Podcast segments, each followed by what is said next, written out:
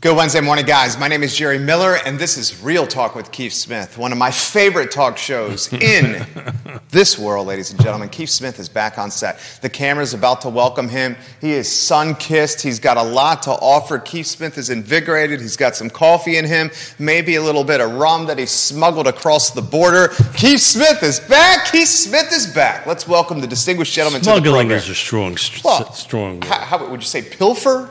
Would you say bamboozle? I probably brought in more than I was supposed to. What would be the verb you would utilize there? Enough. I don't know if that's a verb, but we'll say enough. Oh, well, yeah.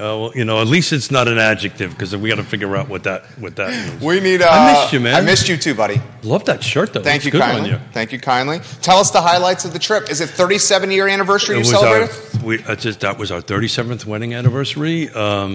We go to this little French Creole village called Grand Casse in the French West Indies, and we're very blessed. We get to go ahead and hang out with some French friends that we know that owns a little. I posted this morning. They bought a single-family detached home, turned it into 4 units. They live on the upper level, 2 apartments down below the lower level, and they built a little ADU auxiliary dwelling unit, 2-bedroom unit, and they rent. 2 of them long-term, and one of them is an Airbnb, which we rented from them. And they happen to own a French restaurant and be a French chef, so we ate really well. And life is good. I if I didn't miss you so much, I don't know. I might have hung out there a little bit longer. Oh, I'm surprised you came back. No. It was enough. It gets to this little period of time that.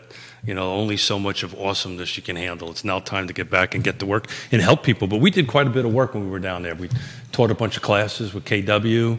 There's an international KW, Keller Williams unit down there, and we were invited to teach a bunch of classes. We did some coaching and mentoring with a great team down there, and so we kept our fingers in it. And I may or may not have been talking to the local government officials about missing middle. I may not have done that. He's always a champion of the missing middle. Always champion for missing middle and housing affordability. So we were talking about how do they solve their housing crisis for their frontline restaurant workers, right? Because it's a tourist area and there's lots of restaurants. It's the culinary capital of the Caribbean. And how do they do it? Tell them. Well, what they do is they incentivize it, and if you take a look at my post I did earlier this morning, they do everything from tax incentives, federal grants or loan grants, parking, everything we've been talking about. They've actually implemented it. And there's 2 units over there that they rent out to frontline restaurant workers. And in that case, they get to walk to the restaurant because it's a small little village. But, it works out really good. It actually works. Folks, look at the screen. Look how tan this man is. Yeah, well, I wanted to beat you. Judah, is he not tan? I was. I was. This is impressive. Not that you and I are competitive by any means. Oh, we're very competitive. But I wanted. You win, damn it! I wanted to be a little bit darker than you. Let's say that. He's got me right now. Yeah. All right, my friend. I posted the stat. John Blair gave me the permission to share it. You're the expert. Sure. John Blair, I believe, watching the program as we speak. You got a number of your colleagues watching the program as we speak. I see Landon Saul, the owner of Vivace, watching the program as we speak. Carly's got some commentary from the KWA office. Yeah. I'm going to give it to you first. We'll go anywhere you want. This is a stat John sent us this morning. If you look on the MLS right now, there are only 2 individual buildable lots available for sale that are under 1 acre in Albemarle County. That's extremely low in my experience. Yeah. It's interesting. Buildable lots are always difficult to find. And we mentioned this. We talked about this a little bit off air in our pre-production meeting that may have involved a bottle of rum. Of course. But most of the lots that are smaller than an acre are typically in larger subdivisions, right? And they are typically controlled by either larger developers or larger builders, right? So the one-off lot has always been a little difficult to find in Albemarle County. If you go ahead and say, I don't want it in an HOA, good luck. It's even harder. Right. So, it doesn't surprise me. Building you know, I think we talked about this before I went on my little sabbatical here. I don't even know what that word means. No, I think you used it correctly. Did I use it? Very nicely done. There you go. Look at that. On this little sabbatical that I went on, new construction is starting to increase. I haven't had really a chance to dig into the numbers, but you can tell new construction is picking up. Inventory is, continuing to drop. Put it in perspective. You got a lot of people watching you right now, dude. Oh, Keith Smith is back. Keith Smith is back. And Scott Aaronworth in Virginia Beach. Hello. We're going to be in Virginia Beach next week at a Keller Williams convention. Looking forward to that. He's the king of Virginia Beach. Yeah. Watches all the shows. Good, Scott, good, hello. Good. Well, we're staying at, I can't remember which hotel, but I'll go ahead and have that for Friday. Maybe we'll connect and have a cocktail or something. I think Scott would probably love that. So just for the heck of it this morning, because we like to talk numbers on the show. For the heck of it, I wanted to see what was the total volume of units sold in all of CAR's jurisdictions. So that is Albemarle, Fluvanna, Nelson, Green, Louisa. Single family detached on it. This is a sizzle reel waiting to happen. Keep going. Oh, great. You're ready. I know you can do this. Start from the top, Keith Smith. Start from the top. Those who have not watched in a while, every time he says the word sizzle reel, he gets a little stressed. Can you bring that bottle back over? I can bring that bottle. There's a full bar directly off me where some restaurateurs have come in here and says, this rivals the bar in our restaurant right here. But what were you going to say? Finish your thought here. That would be a very small restaurant. There's very small ones there. Start from the top. Yeah, so what I wanted to do, just for the heck of it, to check out numbers, where was our volume of sales this year-to-date, 2023, single-family detached, no new construction, right? So this is SFD, single-family detached, no new construction, 2023, from the January 1 till today. And I wanted to go back a bunch of years and see where we matched, okay, right? So we did 892 sales. There was 892 units sold. The last time we were that low was in 2015. Oof. So 2015, we were just right at 800. So it's a little off. It's close. 2016 was right at 935. So it's somewhere between 2015 and 2016 volume. And it's interesting. We have 7 days on market. 2015 was 43. Median sales price was 442 this year. 2015, it was 270. So I went back every year from 3 to 15. And the one thing that's constant, every year the prices went up. 15 was 270, 16 was 283, 17 was 290, 315 and 18, 322 in 2019, 326 in 20, 399. So we just, in 2021, we broached the $400,000 mark. Then 22 is 430, and this year to date is 422. So he's saying this. The real estate and the CAR footprint is more expensive than it's ever been in the history of the CAR footprint. And the units available to purchase. My spin's a little different. That's what basically where we're at. The real estate in CAR is the most expensive it's ever been in the history of CAR. For that specific type. Right. I would maybe venture to say for all types. Right now, it's the most expensive it's ever been in Albemarle history for all types, especially with rates above close to 7. And then what he's also saying is the inventory available to purchase is so meager, we have not seen such meager levels since 2015. So you literally have a catalyst. Between 15 and 16. You have the most expensive real estate in CAR history right now. You have inventory at 2015, 2016 levels right now. You have interest rates right around 7% right now. And you have how many Central Virginians that have locked in mortgages at 2.75, 3 points, 4 points that probably are not going to give up that rate anytime soon. Those are your headwinds in Central Virginia real estate. So my twist on it's a little bit different. Please, I want to hear it. You haven't said anything that is factually incorrect. Correct. Go ahead. All right, that's it. Are we getting fact checked? No. That's a text message. It's not the Bat Watch. This is the Bat Watch. Go, Keith. Keith, it's your turn. Okay, it's my turn. That's how we're doing. To the Bat Cave. Yeah, and I have some props coming for Friday, by the way. Oh. But I look at it differently. Okay. So on the appreciation column, please. Values are continuing to go up. Okay. you can say that it is the most expensive it's been since 2015, and that's factually correct. My point is that people are still buying homes, and homes are still appreciating year over year, because there's some misconceptions out there, and we hear this all. I heard this on literally in the French West Indies on a beach, talking to a guy from Richmond, going, of course, right? This is what we do. Mm-hmm. We talk real estate. It is no matter where you are, you're always such a great topic. You're always talking. Yeah. You're always talking. Real estate is almost like math. It's like the world's language. Yeah, well, it was interesting. This same guy. We all need to live somewhere. Well, it's interesting because this same guy that I had a conversation that was from Richmond made me think about the volume of units of sales versus the number of agents in 2022 versus 2015. And we're going to talk about that a little bit because I think you're going to see a adjustment in the marketplace as far as agents go by this time next year, I think, substantially. But what are we talking? I think we're going to be. If you read the articles, and all the experts are saying 30%. I think each area is going to be a little bit more, a little bit less. What's your prediction for CAR? I think we're going to be somewhere between 30 and 40. You think this time next year we're going to have 30 to 40% less realtors in CAR? I'm already starting to see it. This is a sizzle reel here. I'm already starting to see it. 30 to 40% less realtors in the Charlottesville Albemarle Association of Realtors this time next year. Can CAR sustain itself as an entity if there's 40% less realtors in the organization? It sustained itself. It can sustain the debt service on the Hillsdale Conference Center? That's a different story.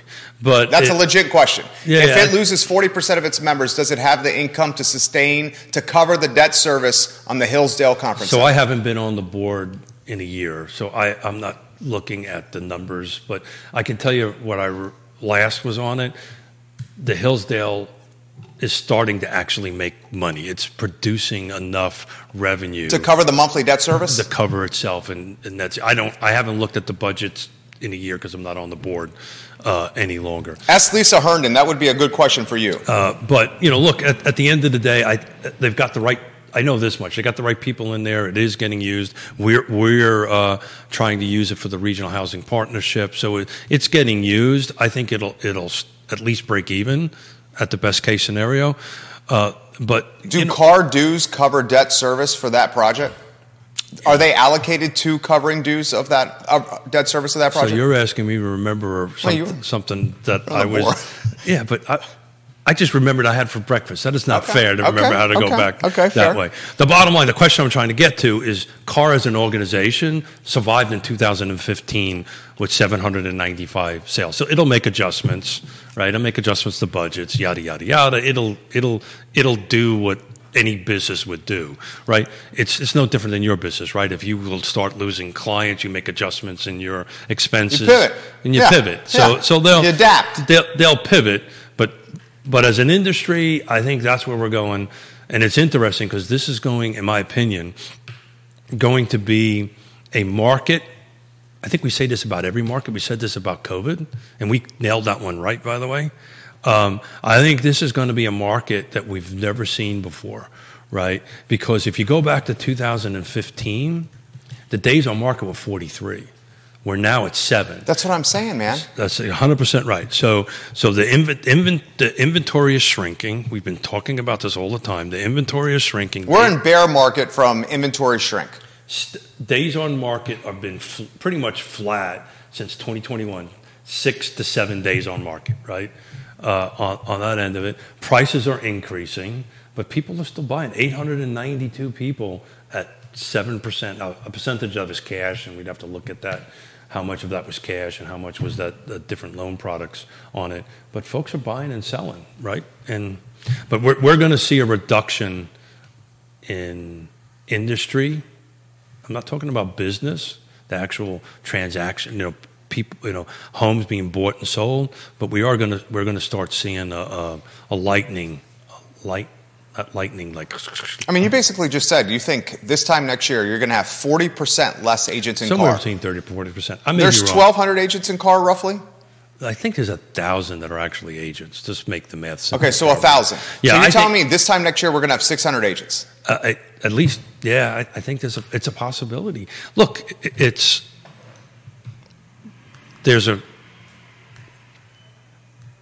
I mean, that conference center is yeah. I'm not even. I'm putting that aside. Okay. Because you're conflating. Let me have another sip. That was good. That was a big word. I would imagine dues would go to debt service to cover a new real estate construction project. As long, look, I don't have the budget in front of me, so I can't speak to it right now. But you're conflating two different things, right? You know, I'm talking about the industry as a whole and how this industry is going to go backwards. So if you've been in the business in 2015, you know what it's like to operate in a scenario where there's only 700 to 800, 900 units sold year to date, right? How you do business in 2023 at 892 versus, right, the largest one was 2021 at 1,346 sales. So I'm not smart enough to figure out what the math difference is off the top of my head and the percentage difference, but that's a substantial drop from from 1,346. In 2021, there was 1,346 units sold versus 892. So somebody who's smart can that's a huge delta. Let's just put it that way. Figure out the math on that. 2022 was 1,178, and 2020 was 1,027. So it's interesting. 2020, 2019, and 2018 were all pretty darn close. 1,027, 1,119, another 1,144, and 18. So 20, 19, and 18 in volume stayed pretty much the same, right? But we're pretty, you know, we're in 2015-16 world. We're not at 40 days on market. We're at 7, which is, that's the point I'm trying to make. What was the interest rate in 2015, 2016? Probably 4%, 5%. Yeah. I that's a great question. So wait, Carly, Dino, you watching now? Dino Russell, what was the interest rate 2015, 2016? He's in the game, Dino Russell. Carly, do you remember what the rate was then? And Carly Wagner, I'm going to get to these strong comments from you. She's got great comments right here. So, am I in trouble? No. She's offering perspective on inventory and buildable lots in Albemarle from an insider's perspective. Carly makes the shows better. Sincerely mean that, Carly. I've never met you, but you are very intelligent. You make the programs better. You're telling me the inventory is more expensive than ever. So 2015, according to the Fred Economic Data Report, the 30-year fixed rate in the United States, the average was 4 and change? Yeah, just right at 4. Yeah, 3.78. And now what, 7?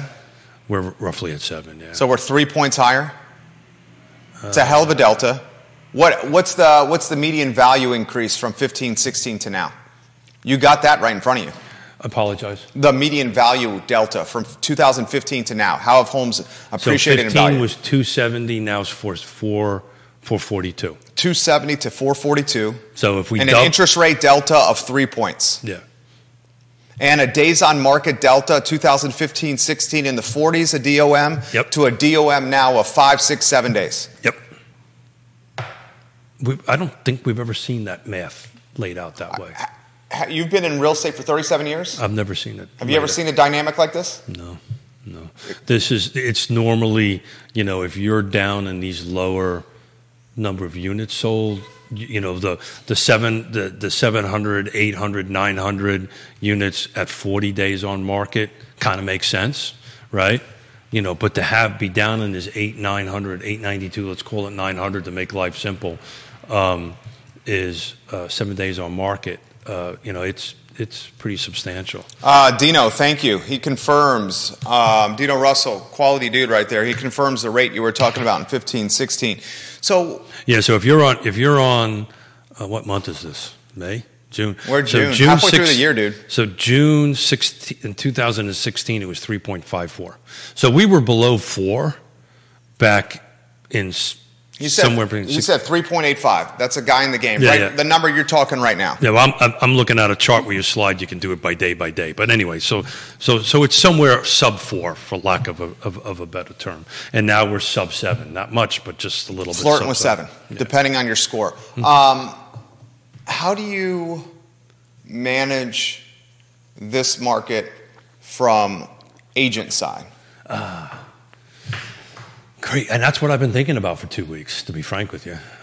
You know, because there's two equations here, right? There's the we've been talking about the client side for quite some time, right? And this is developed into you need a certain set of skills, you know, to manage that, the ability. I'm jumping around a little bit on you, but I was on the phone with the agent that was helping the kids' house in Richmond. We're getting ready to close, just checking in how everything's going on their end of it. So it was actually how the market's going. Now, still in Richmond, she says, look, I just finally put a buyer under contract after 20 contracts. So it's very specific to where matters on that end of it. But the inventory is low. People aren't moving because of the reasons you've outlined on it. Values are going up. Money's a little bit expensive. But this frenetic pace, this up-tempo on buyers really hasn't changed. The question is, I think, is on the other side of the coin, is how is the industry going to react to this, right? How is the agents? Because if you came if you really came in somewhere between 20 and 21, right, you're used to 1,346 sales happening versus 800. And the pool of agents are still the same. At the moment, there's a few dropping. I know of a couple that have dropped out in the last week or two on that end of it because, you know, when you start getting your quarterly dues and all this kind of How much stuff, are we talking? So just to put a key in the door. To open a lockbox. It's about between the CAR dues, the national dues, and MLS dues. Let's figure $5,000. It's a little less. Than $5,000 a year? Just about $5,000 a year. Okay. So $5,000 a year is what? How much do you have to make price of a home to get a $5,000 commission check?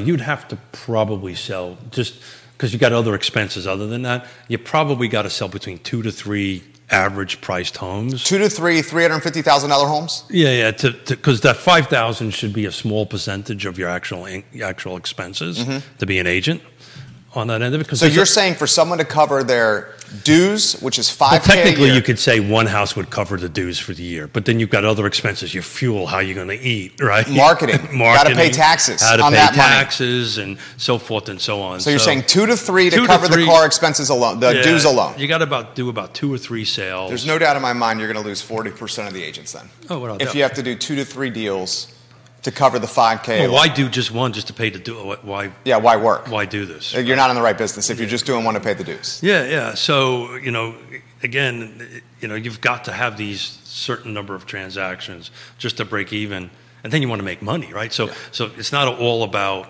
breaking even. It's all about making money. And the average agent in the United States doesn't make much more than $40,000. Right, and that's gross commission. I think when they actually figure out how much, way less, dude. Once they really figure out how the tax man.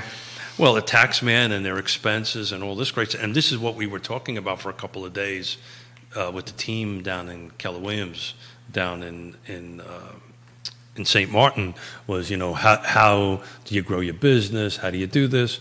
So those folks who kind of look at this thing as a business and trying to grow it and try to work on how you connect with people.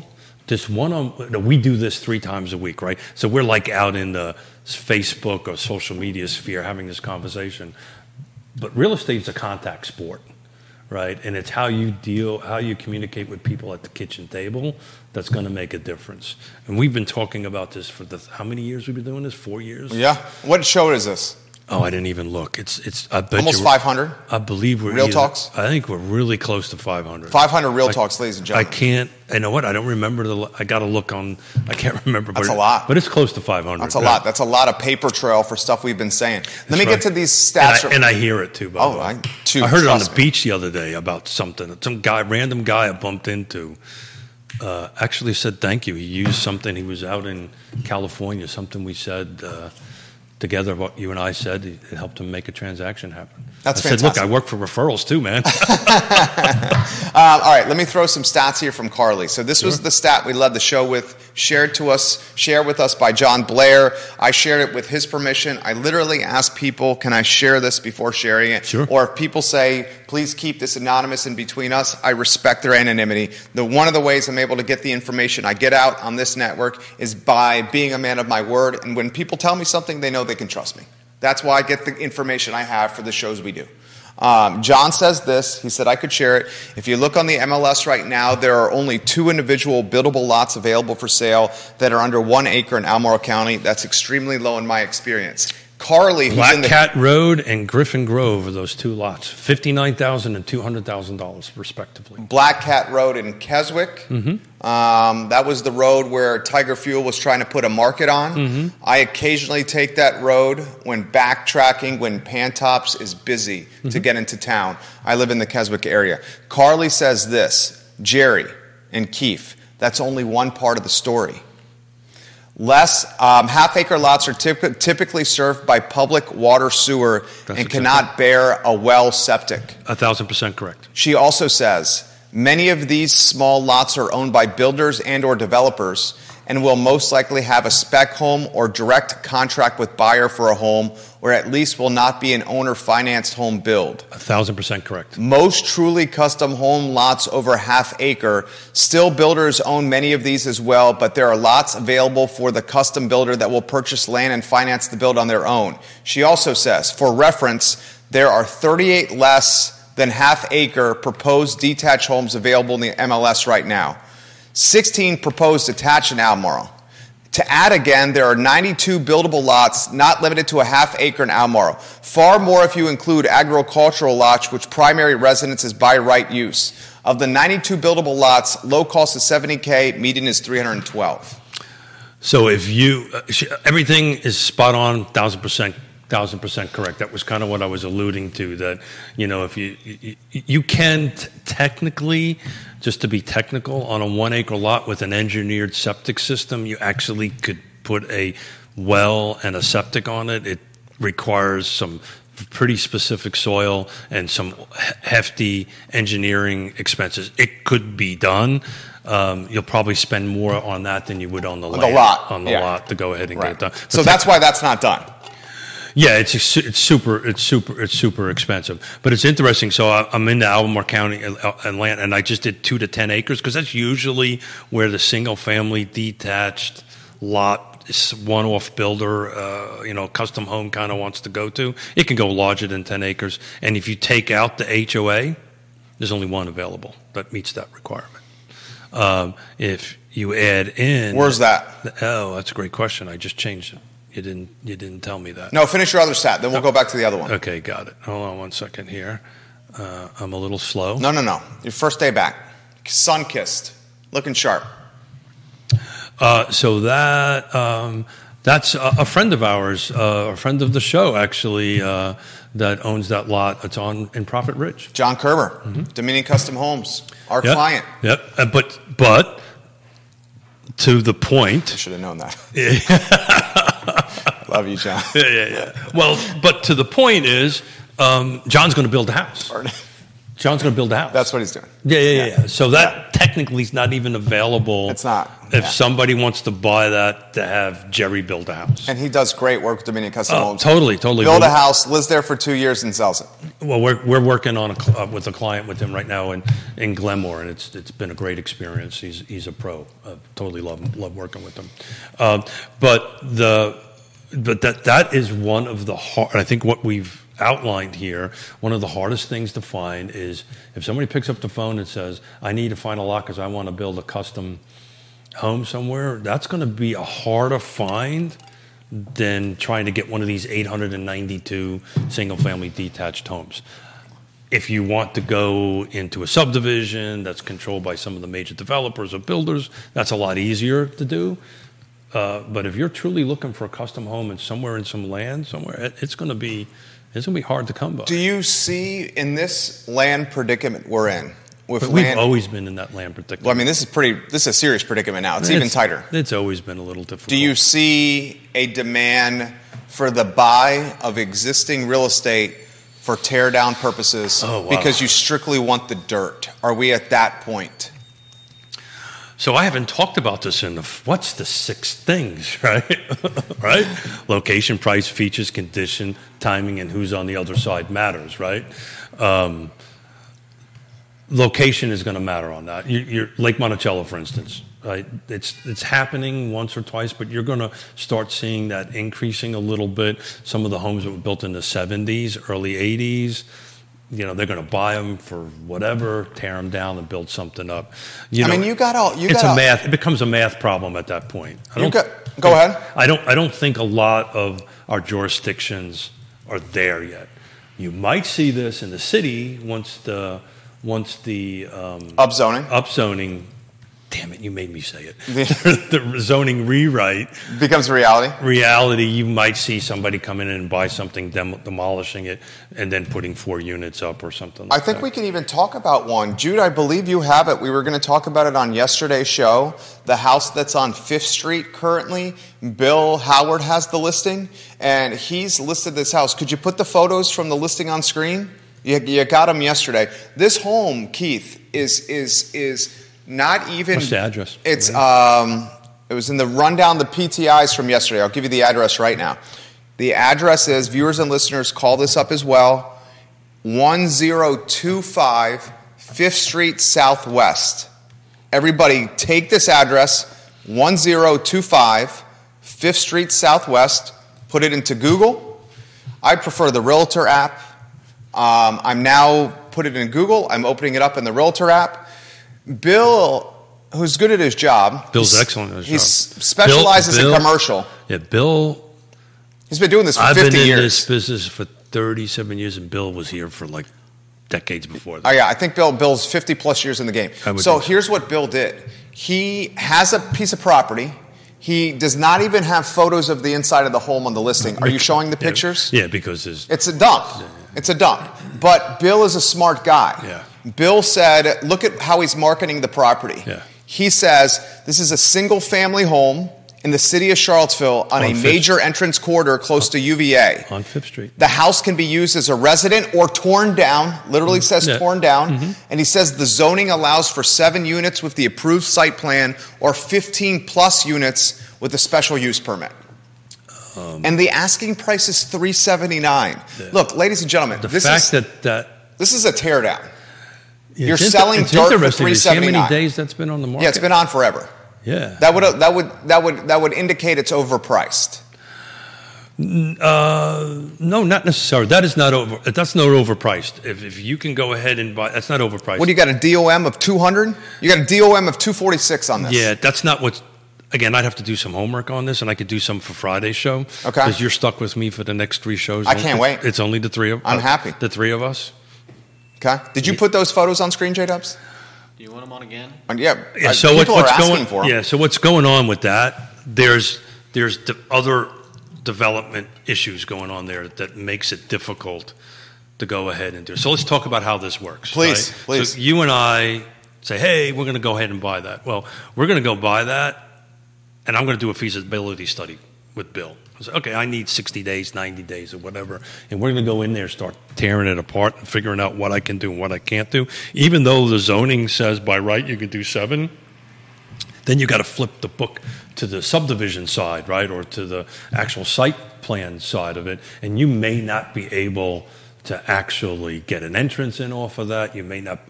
I'm taking stabs out here without looking at it, but there's other reasons for it, because if you do the math. Right? 7 divided by 380. I can't do that in my head. It checks out on paper. It checks out on the numbers, but then you got to look at what does it take to make it happen? Is there ENS, erosion control problems? Is there stormwater problems? Right? Is there soil condition? Does the fact that it's backing up to Prospect Avenue impact this purchase? No, not at all. Not that math does not. That is the fact that Prospect Avenue is directly behind does not impact this purchase. There is some development issues that's going on with that that's just making this far too expensive for it to do that. It's in the right location. But I guess the reason I bring this up and why I wanted to bring it up with you, here's legitimately a piece of dirt in the sure. city of Charlottesville. Sure. This piece of dirt in the city of Charlottesville, Judah Wickhauer, has development opportunity associated with sure. it. It's a teardown. It's a it's a total teardown. Yeah. $379,000 for a third acre. Yeah. Mm-hmm. I'm surprised it has not moved.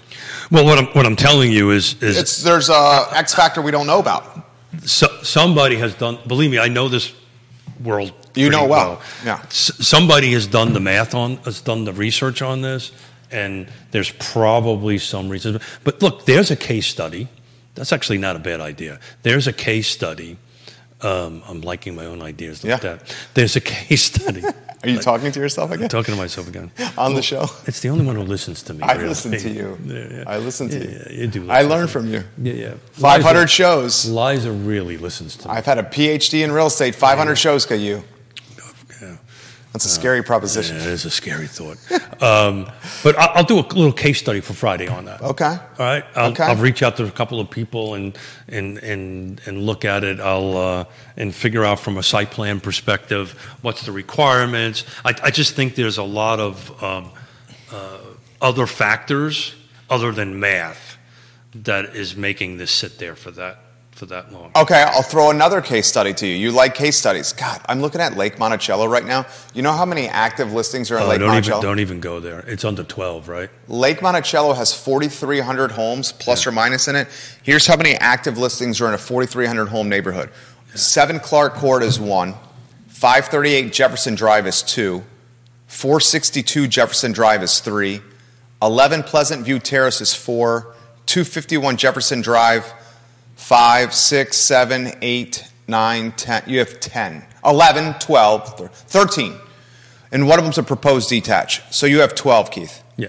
Three proposed detach.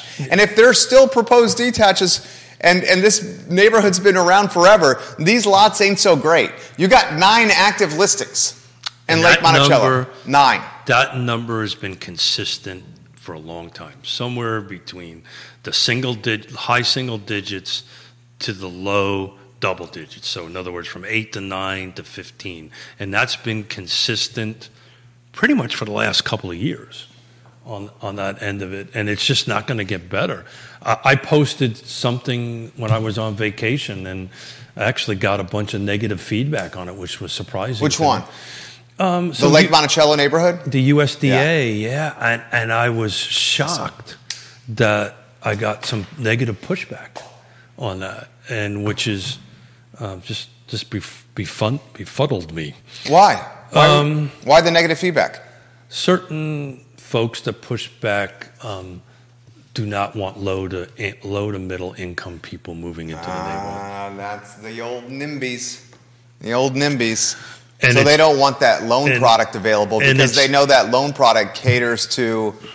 I almost wasn't going to bring this up because I just didn't want to get on my soapbox on this. But that's just factually incorrect, and folks not wanting to take the time to read the facts. Because in my post... So the background on it, guys, is... USDA has a rural loan. It's a really great loan product. It's really designed for frontline service workers. It's really designed for cops, firemen, teachers, so forth and so on. Those are the folks that fit into this low to moderate income category. So when people hear those words, they think something else, and it's factually incorrect. So actually in my post, I did the link on what it is. So what happens is we lose that.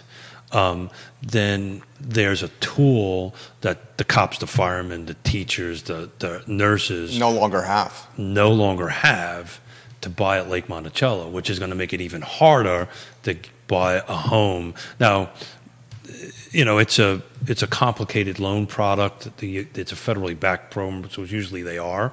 I got about 3 or 4. I very rarely get negative pushback from what we do, but I got that, and that really rocked my world. From current residents of the lake. That's exactly right. That's NIMBYism. Yeah. Well, I think they just don't understand what low to moderate income. And I think this is a branding problem that the government has, right? Because this is the reason why I don't use the word affordable housing anymore. I use the word housing affordability, right? It just sounds different. But I think that's it. It was very, and the sad thing about Facebook and this stuff, it's done behind this cloak. Yeah. And I responded to them via DM. I said, look, I'm back in a couple of days. Love to talk to you about it. But they won't reach out. They don't want to learn. They don't want to be educated. Well, because they prefer to comment behind keyboards where they have keyboard muscles. Yeah, they don't. As opposed to a face-to-face where you actually have to make human connection. It's just a phone call. They don't. And it's a shame. I think we're going to lose it, frankly, which is not going to be a good thing. By the way, Waynesboro and Staunton is also on the block.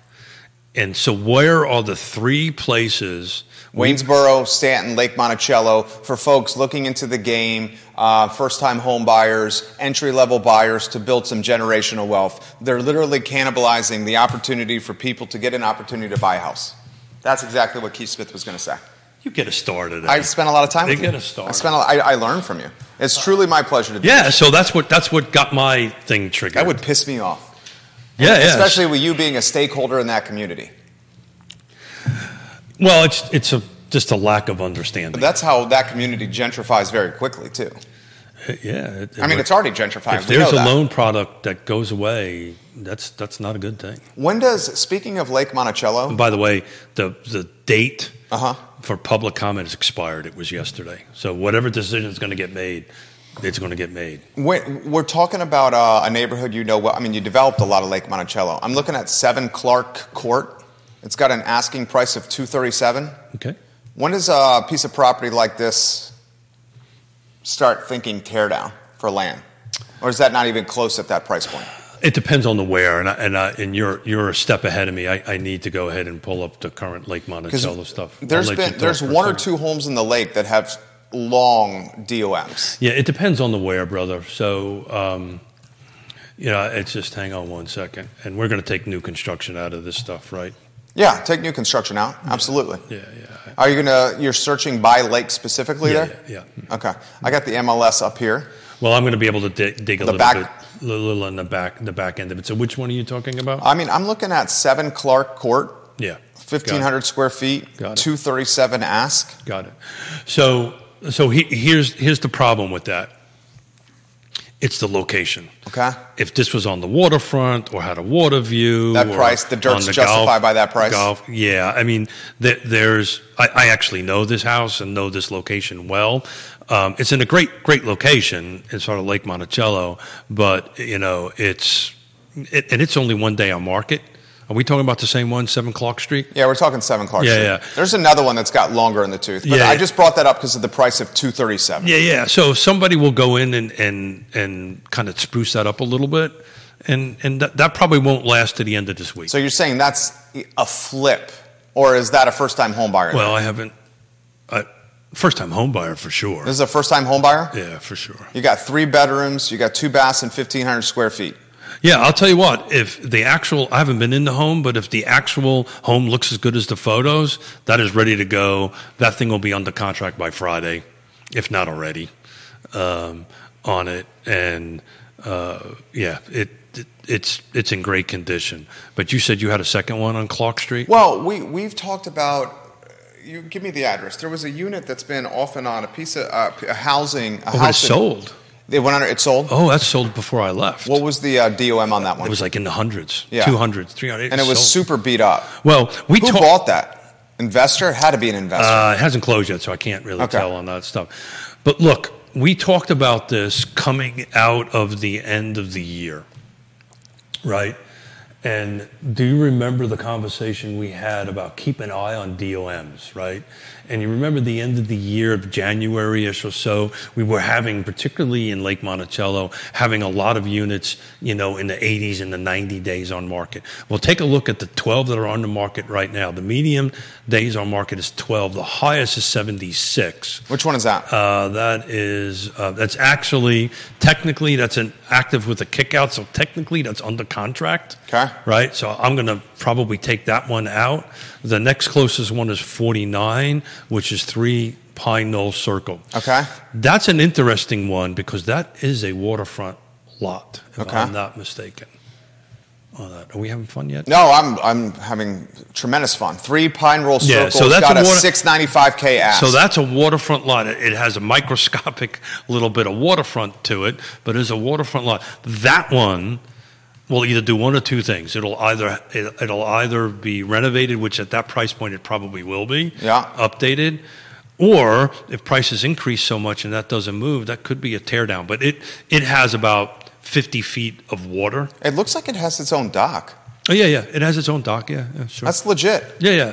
But it's the way it's shaped, the pie shape. It's pie shaped to the thing. It's not like the one that's across the street that has hundreds of feet of bulkhead and waterfront. This is an interesting link that Carly shared from the USDA Economic Research website. Mm-hmm. She says. Researchers and others who analyze conditions in rural America most often study conditions in non-metropolitan areas. Counties are the standard building block for collecting economic data and for conducting research to track and explain regional population and economic trends. Some of the key criteria for that loan product: open countryside, rural towns, urban areas with populations ranging from 2,500 to 50,000. She's indicating that Lake Monticello does not meet criteria number 3 there. So that's why I said I think we're going to lose it. Yeah, I mean, she's pretty straight up saying you guys are going to lose it. I want folks to go ahead and do it. The magic number, and I know a little bit about this because I've actually communicated with these folks at USDA, the magic number is about 10,000. When you have like a community that is around 10,000 and 10,000 people? Yeah, and we're there. Mm-hmm. It tends to slide off the list. And if you read, because in my post, I actually posted the... that's what she's saying. I posted the notice from USDA. There's some jurisdictions that automatically get removed off as soon as they hit certain thresholds, as she outlined.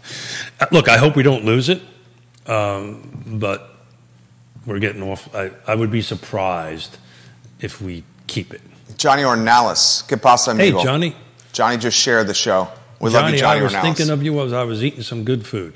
We have a ton of folks interacting with us right now on Twitter. I just want to real quickly, before you go to Twitter, sure, go back to this days on market thing. Yeah. If you remember, I said keep an eye on days on market. And once we start weeding out of these 100 days, remember there was a bunch of high 80s and 100 days. And so now if you take a look at Lake Monticello, things that are active, if you take out that 40, there's that 49 outlier that we just talked about, you're somewhere around 12 to 18 days on market, actives right now. So, and you see a lot of zeros and a lot of ones.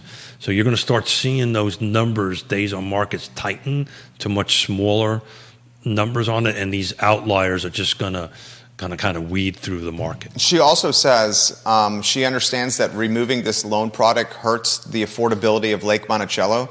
But she says, look, it doesn't meet the criteria, and she's shocked that it was in place for this long, that loan product. There's not an argument there for me. It's just I'm looking at it from the affordability standpoint. Affordability, yeah. It's going to make it far more difficult to go ahead and do that on it. But, yeah, you're 100% right. I think what happened is it got, and this is just conjecture on my part, it got put in. When we moved there, it was only 400 houses out of 4,500, right? But it's interesting, you know, part of the pushback from the people that are fighting on it, they don't like this. There was 2 venues. One, I don't want them in my neighborhood. The other one is, yes, we are rural, right? You know, Fluvanna County is a rural county, and one could argue, and I think that's what's happening here. One can argue, you know, once Lake Monticello got approved and start filling out, the ruralness of it, at least in that area of the county. Oh, it's not rural anymore. It's not rural anymore. Yeah, I think that's definitely a fact. When we were building houses over there, I used to get what I call lake-itis, right? Because everything I needed was there. I had Food Lion, I had restaurants, I had dry cleaners. So you never left? Well, we never left because we were always working there. We were fortunate to do that. But, yeah, very interesting. But days on market is something to track. How are the electeds you're talking to, the elected officials responding to some of this? Are they in the loop? Those are the ones that call, because I personally sent it to each one of them. And the certain numbers are, we got to make sure this stays this way so our teachers and so forth and so on can afford it. And certain members, okay, we're good with it leaving. So it's kind of split down the middle. Okay. This question's come in for you. Does he expect the boom to head to Buckingham now? Waynesboro's already gotten too expensive. Yeah. Jonathan watching in the Augusta County area. Yeah, I think the answer to that is still no. I think Buckingham County is a unique animal unto itself. I think, and again, I haven't dug into a lot of numbers in the last couple of weeks, been doing kind of bigger picture thinking and planning for the last 2 weeks. I think if you take a deep dive, you'll find Buckingham County is reduced a little bit. I know Nelson County is a little bit. I think it's just a little too far outside of the rubber band for it. I may be wrong. I haven't took a deep dive into it yet, but my suspicion is you're going to find the opposite of what we looked at here, is that units of sales are going down and values going down. Stephanie Borman leaves this comment. To Jerry's point, there's been multiple homes purchased in Bel Air where the buyers literally tore down the house and built something from scratch. I actually helped two clients do that. But these are location... ultra wealthy. Exactly right. Ivy Road... these are location-driven. They want to be there. They don't like the house. They have the cash to do it. Buy it, tear it down, build new...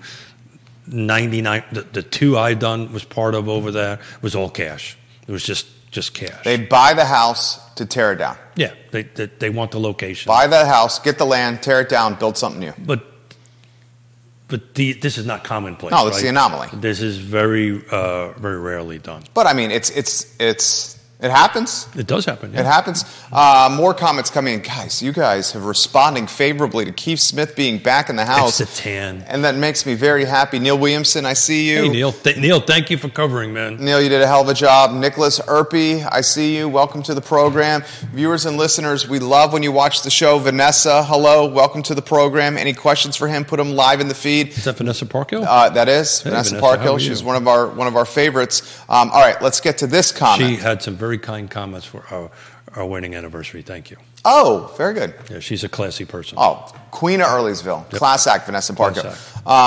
Beth has this question. Beth Harris. Is the expectation that this will continue well into the future, or does Keith have an expectation that these conditions may change sometime soon? So... I'm assuming the conditions we're talking about is inventory staying light, prices going up, days on market staying low. I would think that's what she said. Yeah, that is for the foreseeable, unless there's something that impacts us all, or some God forbid horrible thing. This is a new reality. That's the reason why I said the other side of the coin. On the professionals that are in it, the real estate professionals that are in it, they need to brush off their 2015 skills to stay competitive and be able to help people in this market going forward. So to make a long story short, on the agent's coin, yes, be prepared. This is going to be this way for a while, a long time. On the client side, you're in the same boat, too. You got DJ Moberly watching the program. Hey, DJ, I got a stat for you. DJ's come on the show. DJ's a custom home builder in Culpeper County. Oh, yeah. Hey, DJ. DJ, undoubtedly, the expensive nature of Charlottesville and Albemarle County is driving momentum to Culpeper. He's a fantastic custom home builder, DJ. Very much so. And his wife, I'll throw this to you, his wife, Angela. DJ, this is the stat we led the show with. Please offer your perspective on this as a custom home builder.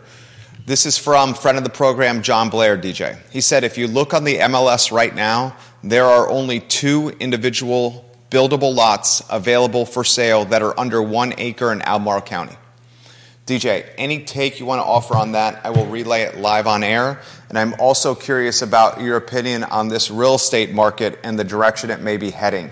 He's interacting with you on your Facebook page Thank you. Well, I'm trying to look up Buckingham numbers for our Buckingham question. Multiple people have said in the feed here, if you're saying that the working class has to head to Buckingham County, then all you're doing is keeping the working class working class. That's an indication of the commute and the cost and the drive, I would say. I respect that comment, Stephen. Yeah, totally. So that's the reason why I dedicate so much of my volunteer time to housing affordability. We're working on. I've been honored to ask to help Albemarle County through the Regional Housing Partnership to work on some developer incentives so we can try to at least turn the tide a little bit on that. But just to Buckingham County, I was right. Buckingham County went backwards, right? 2023, year-to-date, single-family detached, no new construction. I have to caveat, our MLS doesn't take a deep dive into Buckingham. There's three in Buckingham, right? Yeah. So it's carved up. Farmville. But what's interesting for this conversation, what we do touch in Buckingham is the side that's closer to Scottsville, right? So it's the side that's closer to Charlottesville. So single-family detached, no new construction. Year-to-date, 23 units sold. Median sales price was $210,000. 2022 was $35,000, $247,000. So we went backwards in Buckingham. And if you remember, about in the middle of the pandemic of 2020, I had somebody ask me if I was interested in buying an investment rental property in Buckingham. Yeah. And I said no because I anticipated this. So you're going to find a softening in Buckingham as far as value goes. The question becomes, do I buy at 210 now, and am I going to go below 210 over time, or is 210 the bottom and it'll start going up? I don't know the answer to that. My suspicion is it's going to go down. I think you're going to see it's. Why? School, just because of the drive? It's the drive. The infrastructure? The schools, the infrastructure.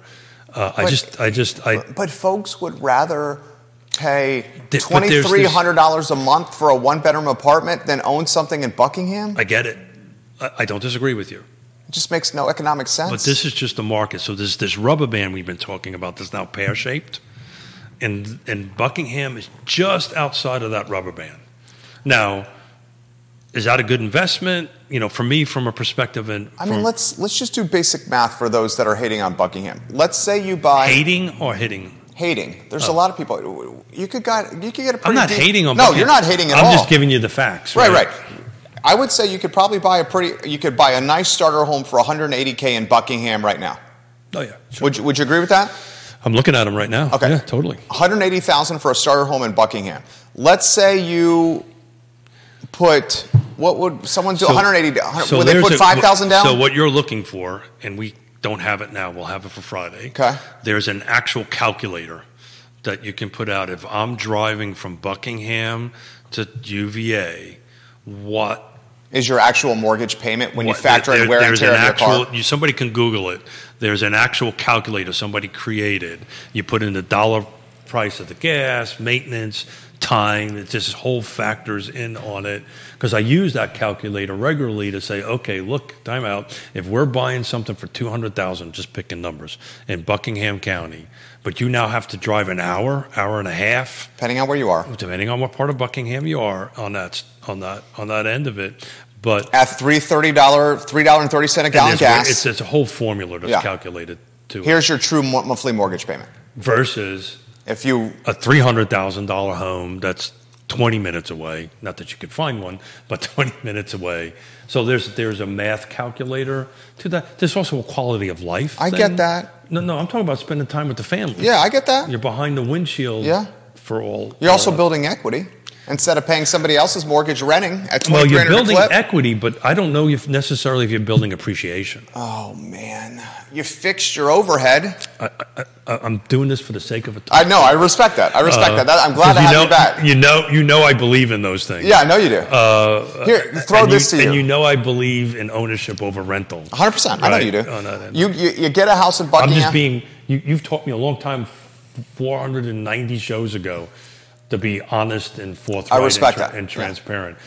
I do not think you're going to get an appreciation in value over time. But your rent won't increase 5%, 10% every year? Totally won't. You fixed your overhead. I'll throw the scenario to you. Let me add one other point to that. What's the biggest problem right now with individuals and loans? Credit card debt. Yeah. I own something. There's going to be some value in that. God forbid I've overextended myself on a credit card. I can go and refinance my house or get a cash out on a call Scott up and go and do it. I can't do that if I'm renting. Jamie Turner says this. There's a lot of value to it. Jamie, I get it. Jamie Turner says this. Have you guys ever been to Buckingham? It does not surprise me that values would drop. Yeah, I get that, Jamie. I want to propose a scenario, though. I'm not going to throw shade on. I'm not throwing shade on that. But I'm looking at the math end of it. It's not versus. I mean, we looked at it, and but it's 210 versus 442. 210 versus 442. 442 is Albemarle County year to date. We've got 210 in Buckingham County. Let me throw this to you, okay? I'll just throw a scenario to the viewers and listeners. Can you buy a house that's decent for $180K in Buckingham? Yeah, you're good, yeah. So you can buy 180, right? Buckingham County. When someone's buying a first-time home for $180,000 in Buckingham County. You can use your USDA loan for sure there. USDA loan. Mm-hmm. What are you putting, $5,000 down or no money down? No. It's a true, USDA is a true zero down. Okay. And what's even better about that is if you have Uncle Bill that wants to give you some money for a down payment, they don't care where the down payment comes from. Conventional, you've got to. There's conditions and requirements about it. It's really a great loan product, particularly for that buyer. Yeah, $180,000 house, 30-year fixed, interest rate, what do we say, 6.75. I'm using the mortgage calculator here. The monthly payment on a $180,000 house with no money down with a 6.75% interest rate in Buckingham County is $1,167. Yeah. So the buyer says, okay, I have a monthly payment of $1,167 in Buckingham on something I own versus a rental payment of $2,300 in Charlottesville next to my employer. That's a 2x delta. No. I get driving sucks and commuting to and from work sucks, but a 2x delta in monthly savings for you to fix your overhead and potentially gain some equity and cross your fingers for some appreciation seems like a no-brainer to me. It does. Look. But people continue to pay $2,300 a month in rent because they want to live in Charlottesville. And where's that going? It's only going up. My rent ain't going down at my rentals, 5% every year. And that's reasonable. Oh, dude. The guy next to me at the same place, year over year, Judah, same place, unit next to me, I found this out last week. Listen to this. Literally the same unit as mine in the Villas, managing it himself where I'm using Suzanne Real, Ally Property Management. Yep. Suzanne Real and Ally are fantastic. His tenants had their lease come up for renewal. They told him they wanted to renew. This is a landlord that has 2 or 3 units only. This guy is not wealthy. He's just trying to pay his bills. He told him, guys, I have to raise your rent 15% year over year. That's literally what they said. Yeah, and if you go anything you And you need, know what they did? They paid it. They sucked it up and stayed. Yeah, sure. Because they had no other option. Yeah, and that's the reason I work as hard as I do on housing affordability to kind of help that stuff a little bit. But you're 100% right. Now, that is a $300 monthly increase in rent. Sure. $3,600 a year. And I'm pretty sure their income didn't go up. No, $300? Yeah. So I get your point, and I'm doing this for the sake of a talk show, right? And you know this. I believe in this in my soul. It's always better to try to get into something. It may not be the perfect house. It may not be the perfect location. It may not, but get in the game. I'm just being factual. If you are looking to get, double-digit, even low single-digit increases in Buckingham County, that may be a bit difficult to do. Now, you'll also be paying yourself. That's what I'm saying. Right? Maybe your mindset changes. It's not about appreciation. It's about fixing your overhead and paying yourself. That's exactly right. So if I buy that home... even if you break even on the sale, you're coming out ahead. And I take that $300 a month and I pay extra to my mortgage.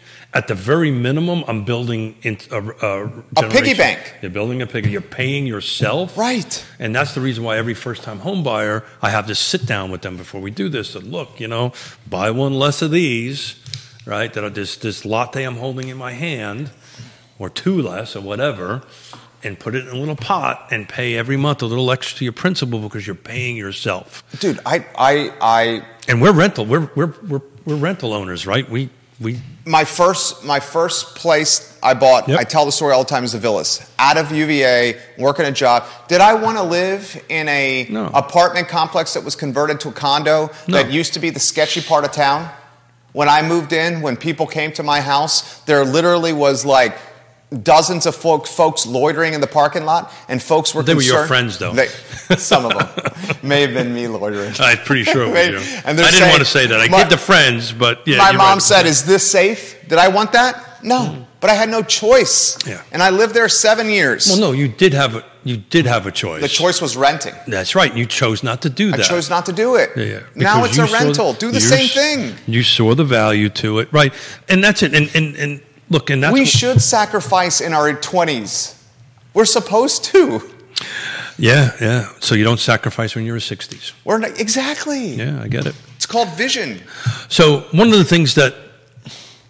and again, this guy, one of these guys I bumped in on the beach having a conversation because that's who we are on it. One of the things they were thanking us is about some of the stuff that we're doing is helping people. Because a lot of this is this person that paid the extra $300 a month. A lot of it is fear, like, oh my God, right? It was fear. Paralysis of analysis or lack of options. Correct. And but I, maybe... hopefully we can help folks, and hopefully we can communicate that it's generally not as hopeless. There are options out there. So to your point, the $300. So what did that monthly payment turn out to be now? What is the rent turned out to be now? Dude, it's over $2,000. It's like $2,300. He went from 18 and change. This is literally my unit next to it. Yeah, no, it's like 21. Yeah. And I said to him, I'm like, how did you do that? Why did you do this? He goes, I had to. Yeah. Yeah. He said, the HVAC broke. Yeah, yeah, yeah. I have all this other stuff going on. Yeah, yeah. It's this or lose the place. Yeah, yeah. That's what he said to me. Yeah, yeah. Well, he's not even rolling at it. Yeah, yeah, yeah. And that's the other issue is some folks that may have gotten into the rental market and not building up a reserve and stuff like that. And ultimately the tenant is paying for that. Or the dude's getting the extra. The good news is it gets on the market. I mean, a right play would have been is to offer these people a chance to buy it. A chance to buy it. What would you do it in a seller-fi scenario? Well, it depends what my suspicion is. If he doesn't have enough money to pay for his, or he's struggling for paying his HVAC, he's probably got a loan on it. So, he definitely has a loan on it. Yeah, 100% has a loan on it. Which is an interesting thing. When Scott comes back next week, we have to talk about assumable mortgages. That's making a bit of a comeback on that end of stuff. But look, I offer to buy it. Say, look, I'll sell it to you for X amount of dollars. Let me get out from underneath it.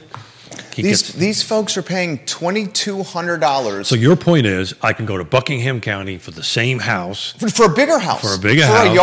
For a yard. For 2X the house. A single family detached versus a condo. For half the mortgage. Roughly. Yeah. On it. And then you don't have a landlord holding your family show. You don't have a landlord having family jewels. Yeah, family jewels. Yeah. You don't have a landlord grabbing your family jewels. And if you can swing the 23 or 22 and you're paying... you clearly can do this, and then you save another $1,200. You stay in there for a year or two or three. And then you got to stay over two because you got a capital gains. Capital gains. But you stay over two. I just don't get why they don't do this. It's basic math. I got it. They may not have a trusted advisor in their life. They may not have somebody who's willing to sit down at the kitchen table and go, look, let's do the math, folks. right? Let's do what we just did live. And let's do the math, folks, and let's figure out what we can do. This may not be the perfect scenario for you, and you're going to see a lot of that. And people watch too much of this. CNBC. It's on the studio right now. Bloody thing that's on the wall. There. You know what I love the most about the 2 weeks? You didn't watch the news? No, I spent 2 weeks of great time with my wife for 37 years. Okay. That's number one. Okay. And I'm just damn lucky to be able to say that. I didn't watch any news for 2 weeks.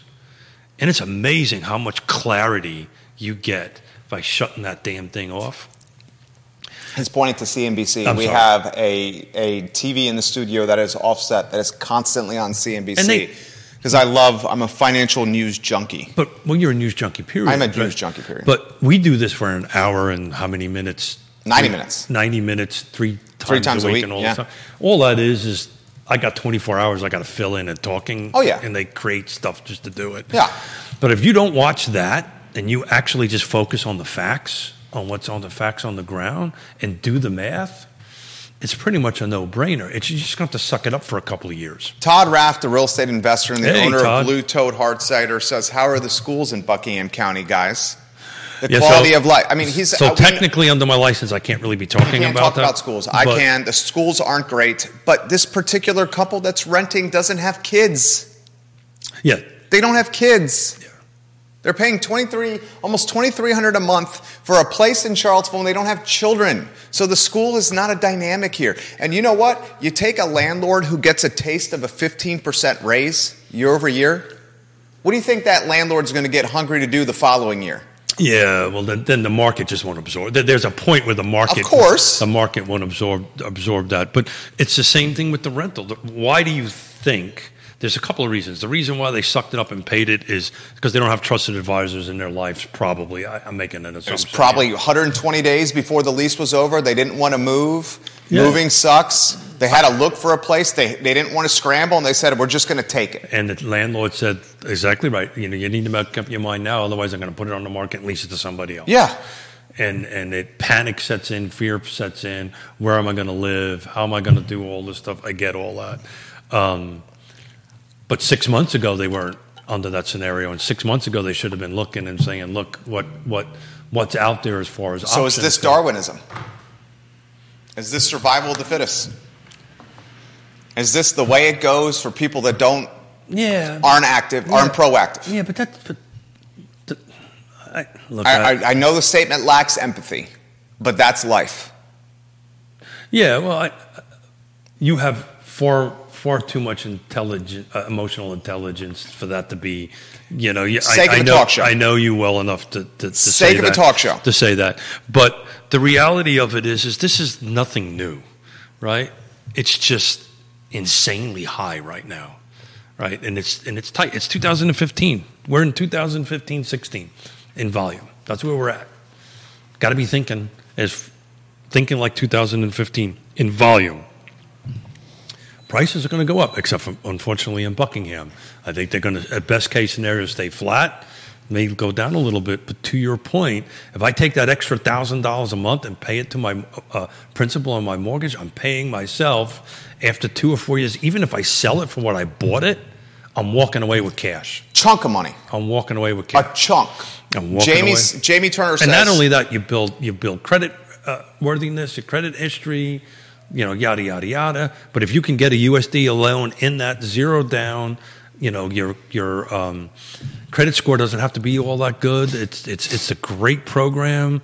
It's designed for specifically what we're talking about is getting folks in the start a home scenario. Look at what Jamie said. And Jamie's a smart guy. He says, in the scenario you're talking about with Buckingham County, it makes sense to sacrifice for something better and to buy in Buckingham. And he says, that's why we live in Culpeper and not D.C. Yeah. Yeah. There you go. It's just different numbers. Right. That's all it is. Scenario's the same, just different numbers. I would encourage everyone to just consider. That's why I don't live in Bel Air. Right? I would consider it. I would do it. I would encourage anyone to reach out to Keith Smith and let him literally walk through the economics of this with you. Or any real estate professional, but yes. Walk through the economics with somebody that knows what they're doing. Well, I wrote a couple of notes down. I think we got a couple of case studies here. We might want to take a harder look at, you know, maybe we'll see if Scott can help us out next Wednesday to kind of do hey, if I'm paying $2,200 or $2,300 worth of rent, you know, how much house can I buy with that? That's a great case study. That kind of thing. A one-bedroom in Charlottesville City is $2,300 a month. That's a one-bedroom? No. That's in the Villas, which was a three-bedroom, two-bath. Yeah. Charlottesville City, a one-bedroom is $2,300. Yeah. Three-bedroom, two-bath at the Villas is $2,300 now. That's just crazy. Mine is at $1,917, I think. Yeah. And the one literally next to mine is $2,300. Yeah, that's just... It's $400 difference. It's a lack of trusted advisor, a lack of not necessarily... I'm sure they're super intelligent When he people. Told me this, my mouth went agape. Yeah, well, you went... You picked up the phone. No, I did not. I did not call Suzanne Real. I'd rather just keep the tenant in there. Well, it's because you're doing the right thing. Yeah. You're doing the right thing. And you don't lose a payment. Well, you're also doing the right thing. Doing the right thing. A lot of folks go chase the paper for the tenants, and then they go a month or two of vacancy, and then they're like, oh, I got the paper I wanted in month three. Well, but then, dude, you'll never make up month one and two of vacancy. Well, we keep our one rental we have way below market. And you keep it full. Because I've been around the block a few times. And what goes around typically comes around. Amen, brother. And you know, I can see in this particular case, this person had to because he had improvement. I mean, he was stuck. Yeah, he's not wealthy. Well, he didn't manage his finances well. A lot of people think being a one or two unit landlord is easy. Dude, it's brutal. Yeah. If you don't get the economy. I'm going to change that. It's brutal unless you get Ally Property Management. Because I'll tell you what.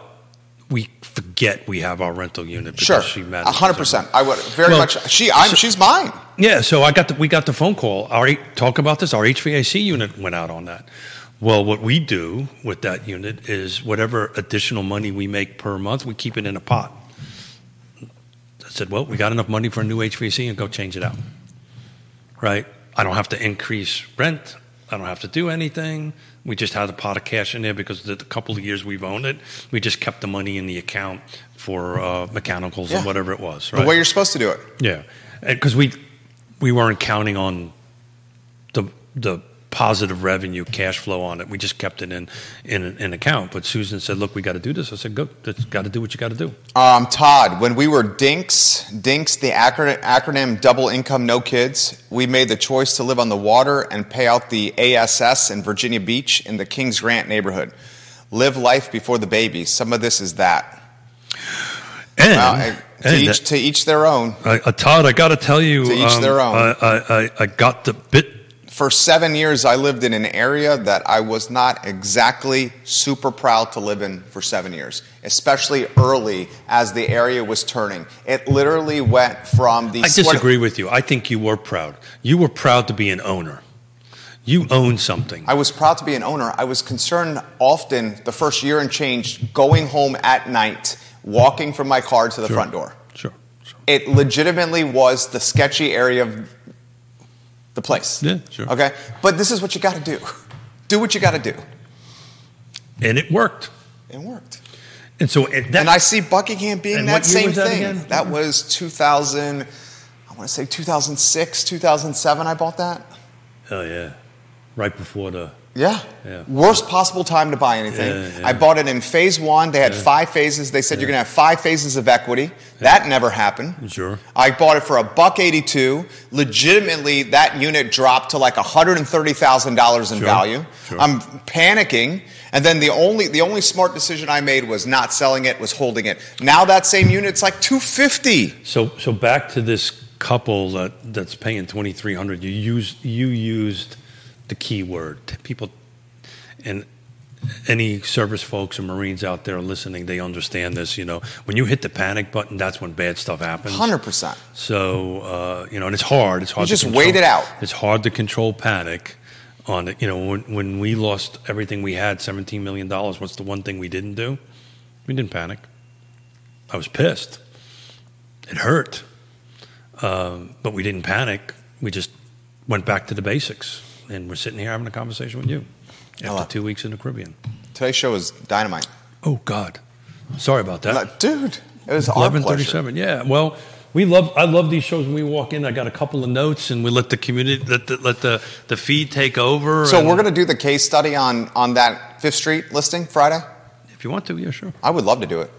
What we're gonna. Why? How is a piece of land that can be chopped up into potentially 15 units a tear down? Well, I thought it was seven. Seven special use 15. With the special use permit up to 15. Yeah, we don't want to do an SUP. All right, so seven by, because then you have to go in front of council. Yeah, all right, so seven by right. Yeah, seven by right. Asking price is $379. Yep, got it. And it's been on the market for 200 plus days, so I would imagine there's some negotiation potential there. Yeah, I think the purchase price is at the right number.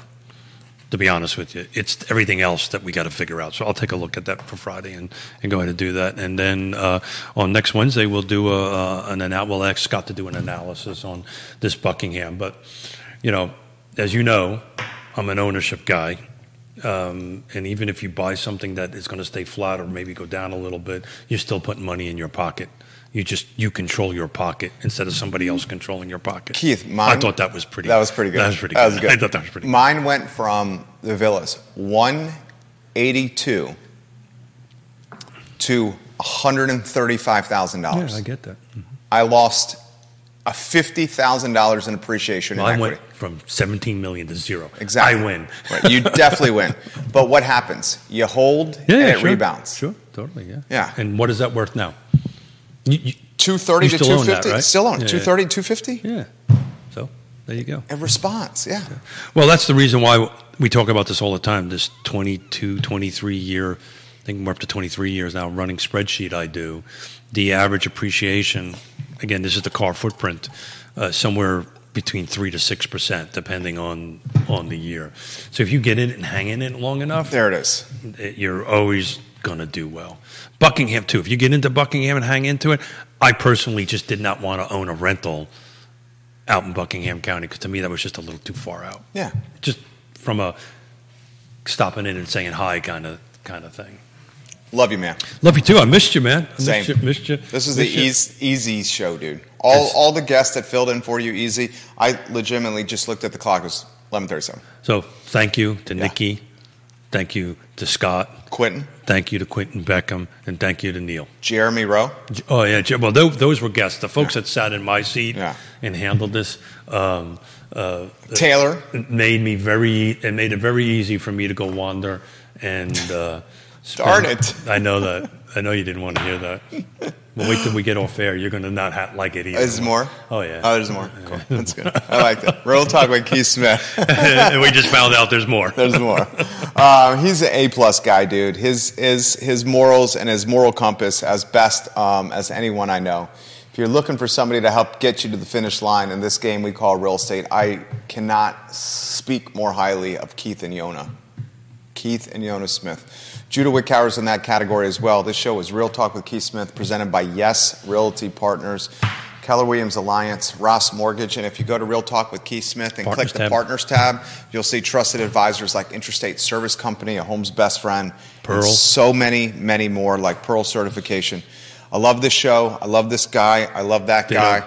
The I Love Seville show is up in 46 minutes. Love that shirt. Take care, everyone. Thank you kindly. Is that a doggy on the front? So it's a rowback. Oh, cool. It's a rowback. Take care.